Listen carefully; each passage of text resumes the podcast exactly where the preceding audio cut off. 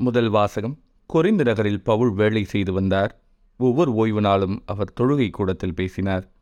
திருத்துதர் பணிகள் நூலிலிருந்து வாசகம் அதிகாரம் பதினெட்டு. இறைவசனங்கள் ஒன்று முதல் எட்டு முடிய. அந்நாள்களில் பவுல் ஏதென்ஸை விட்டு குறைந்து போய் சேர்ந்தார். அங்கே போந்த பகுதியில் பிறந்த அக்கிலா என்னும் பெயருடைய ஒரு யூதரையும் அவர் மனைவி பிரிஸ்கில்லாவையும் கண்டு அவர்களிடம் சென்றார். அவர்கள் யூதர் அனைவரும் ரோமை நகரத்தை விட்டு வெளியேற வேண்டும். என்ற கிழவுதியு பேரரசருடைய கட்டளைக்கு இணங்கி இத்தாலிய நாட்டை விட்டு அண்மையில் அங்கு வந்திருந்தார்கள். கூடாரம் செய்வது அவர்களது தொழில். தாமும் அதே தொழிலை செய்பவராதலால் பவுல் அவர்களிடம் தங்கி வேலை செய்து வந்தார். ஒவ்வொரு ஓய்வு நாளும் அவர் தொழுகை கூடத்தில் யூதரிடமும் கிரேக்கரிடமும் பேசி அவர்கள் நம்பிக்கை கொள்ளச் செய்தார். சீலாவும் திமோத்தேயும் மாசிதோனியாவிலிருந்து வந்தபோது பவுல் இறைவாக்கை அறிவிப்பதில் ஆர்வத்தோடு ஈடுபட்டிருந்தார். இயேசுவே மிஸ்ஸியா என்று யூதரிடம் சான்று பகர்ந்து வந்தார்.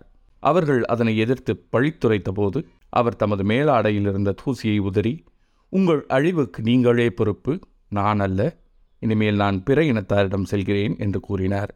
அவ்விடத்தை விட்டுவிட்டு கடவுளை வழிபடும் தீத்துயுஸ்து என்னும் பெயருடைய ஒருவரின் வீட்டுக்கு போனார்.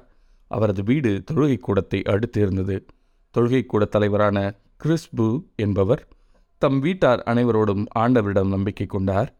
கொருந்தியருள் பலரும் பவுல் கூறியவற்றை கேட்டு நம்பிக்கை கொண்டு திருமுழுக்கு பெற்றனர். இது ஆண்டவரின் அருள்பாக்கு இறைவா உனக்கு நன்றி. பதிலுரை பாடல். பிற இனத்தார் முன் ஆண்டவர் தம் நீதியை வெளிப்படுத்தினார்.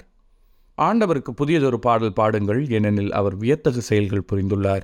அவருடைய வழக்கரமும் புனிதமிகு புயமும் அவருக்கு வெற்றியை அளித்துள்ளன. பிற இனத்தார் முன் ஆண்டவர் தம் நீதியை வெளிப்படுத்தினார். ஆண்டவர் தம் மீட்பை அறிவித்தார். பிற இனத்தார் கண்முன்னே தம் நீதியை வெளிப்படுத்தினார். இஸ்ரேல் வீட்டாருக்கு வாக்களிக்கப்பட்ட தமது பேரன்பையும் உறுதிமொழியையும் அவர் நினைவு கூர்ந்தார். பிற இனத்தார் முன் ஆண்டவர் தம் நீதியை வெளிப்படுத்தினார். உலகெங்கும் உள்ள அனைவரும் நம் கடவுள் அருளிய விடுதலையை கண்டனர்.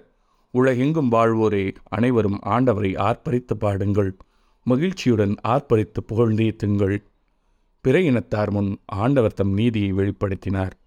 நற்செய்தி வாசகம் நீங்கள் துயருவீர்கள் ஆனால் உங்கள் துயரம் மகிழ்ச்சியாக மாறும். யோவான் எழுதிய தூய நற்செய்தியிலிருந்து வாசகம் அதிகாரம் பதினாறு இறைவசனங்கள் பதினாறு முதல் இருபது முடிய. அக்காலத்தில் இயேசு தம் சீடரிடம் இன்னும் சிறிது காலத்தில் நீங்கள் என்னை காண மாட்டீர்கள் மீண்டும் சிறிது காலத்தில் என்னை காண்பீர்கள் என்றார். அப்போது அவருடைய சீடருள் சிலர் இன்னும் சிறிது காலத்தில் நீங்கள் என்னை காண மாட்டீர்கள் மீண்டும் சிறிது காலத்தில் என்னை காண்பீர்கள் என்றும் நான் தந்தையிடம் செல்கிறேன் என்றும் சொல்லுவதன் பொருள் என்ன? என்று தங்களிடையே பேசிக்கொண்டனர் இந்த சிறிது காலம் என்பது என்ன? அவர் பேசுவது நமக்கு புரியவில்லையே என்றும் பேசிக்கொண்டனர் அவர்கள் தம்மிடம் கேள்வி கேட்க விரும்புவதை அறிந்த இயேசு அவர்களிடம் கூறியது இன்னும் சிறிது காலத்தில் நீங்கள் என்னை காண மாட்டீர்கள் மீண்டும் சிறிது காலத்தில் என்னை காண்பீர்கள் என்று நான் சொன்னதை பற்றி உங்களிடையே சிந்தித்து கொண்டிருக்கிறீர்கள். உறுதியாக உங்களுக்கு சொல்கிறேன் நீங்கள் அழுவீர்கள் புழம்புவீர்கள் அப்போது உலகம் மகிழும் நீங்கள் துயருவீர்கள் ஆனால் உங்கள் துயரம் மகிழ்ச்சியாக மாறும். இது ஆண்டவரின் அருள்வாக்கு. கிறிஸ்துவே மகு